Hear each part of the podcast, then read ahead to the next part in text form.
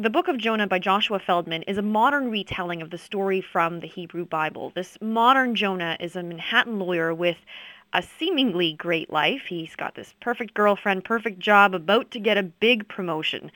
Just as his life seems to be moving to the next level of success, Jonah starts having these visions, and he starts to wonder whether God is sending him a message or is he just going crazy? Well, what happens next to him is this journey of inner rediscovery. Joshua Feldman, the author, joins me on the line. Hi, Joshua. Hi, Justine. So, why did you want to retell the story, which really is a bit of a big undertaking? Yeah, it is. You know, ever since I was first introduced to the book of Jonah, which was probably as a second grader in Hebrew school or thereabouts, uh, it's always fascinated me. And what fascinates me about the book of Jonah is that I find it uh, to be funny. I find elements of satire and humor and irony there. And I think above all, it's a very human take on the relationship between humanity and the divine. Uh, in Jonah's reaction, so God comes to Jonah, tells Jonah to deliver this prophecy on the other side of the ancient world, and Jonah essentially runs screaming in the other direction. And I saw something in that dire- in that reaction that is uh, very human and very, to me, believable. And that was sort of the essential kernel that I started with when I was writing my book. Have you ever had your own uh, inner struggles of faith?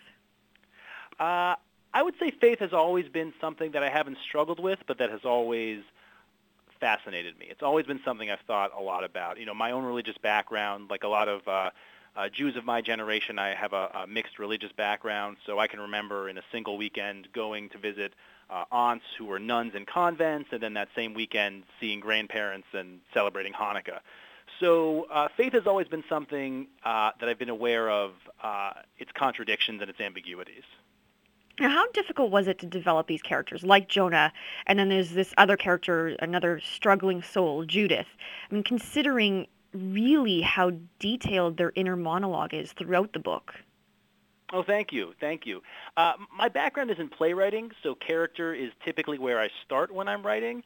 And with Jonah and Judith, they're both uh, basically versions of people that I've known in my life. Uh, they're not any one particular person, but one of the pleasures of writing fiction is that you get to uh, turn and exaggerate certain features of people's characters and just sort of play with them. And for me, once I've defined the characters, writing is really about just letting them lead the way and sort of follow them in the story. All right, now Jonah, um, he really starts to question the morality of this cutthroat, cutthroat law job that he has. But then he's got mm-hmm. these coworkers, which I found interesting. You know, the the guys who don't seem to care. You know, that will do anything right. for work. I mean, have you thought about what would be going through their minds? I mean, if you had written from their perspective, how they justify the work that they do. I think in a lot of professional roles, uh, one is forced to make uh, moral compromises of various degrees.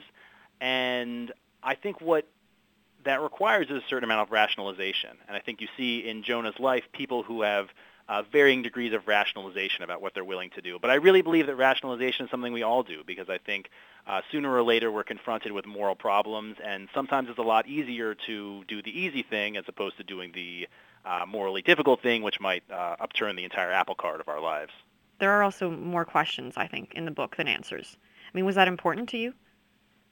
To leave it very, you know, to leave it kind of open-ended for the reader itself? It was, it was. And that was something I wanted to preserve from the biblical book of Jonah. I think in the biblical book of Jonah, there's a real uh, affirmation of ambiguity and of uncertainty with regard to our relationship to whatever is above us. And I wanted to preserve that in the novel. I wanted it to um, not try to give any concrete answers, but be true to the experience of faith, which is often one that leaves us with questions. No, for yourself, like I've heard people say that part of faith is you know not always having the, the, the, answers to everything and having hope and, and you know asking like those certain questions. I mean is that is it like that for you oh, in the yeah. way that you practice? W- without a doubt. Uh, my experience of faith is uh, being a searcher it's someone who's looking for answers and is hoping to find those answers. But I wouldn't say I have any uh, concrete insight into particular dynamics of, um, you know, uh, why we're here or anything like that. Uh, I wrote the book of Jonah because in many ways I'm a searcher, and I um, it was not so much an attempt for me to find answers as it was an attempt to share questions. Joshua, thank you so much. Appreciate it.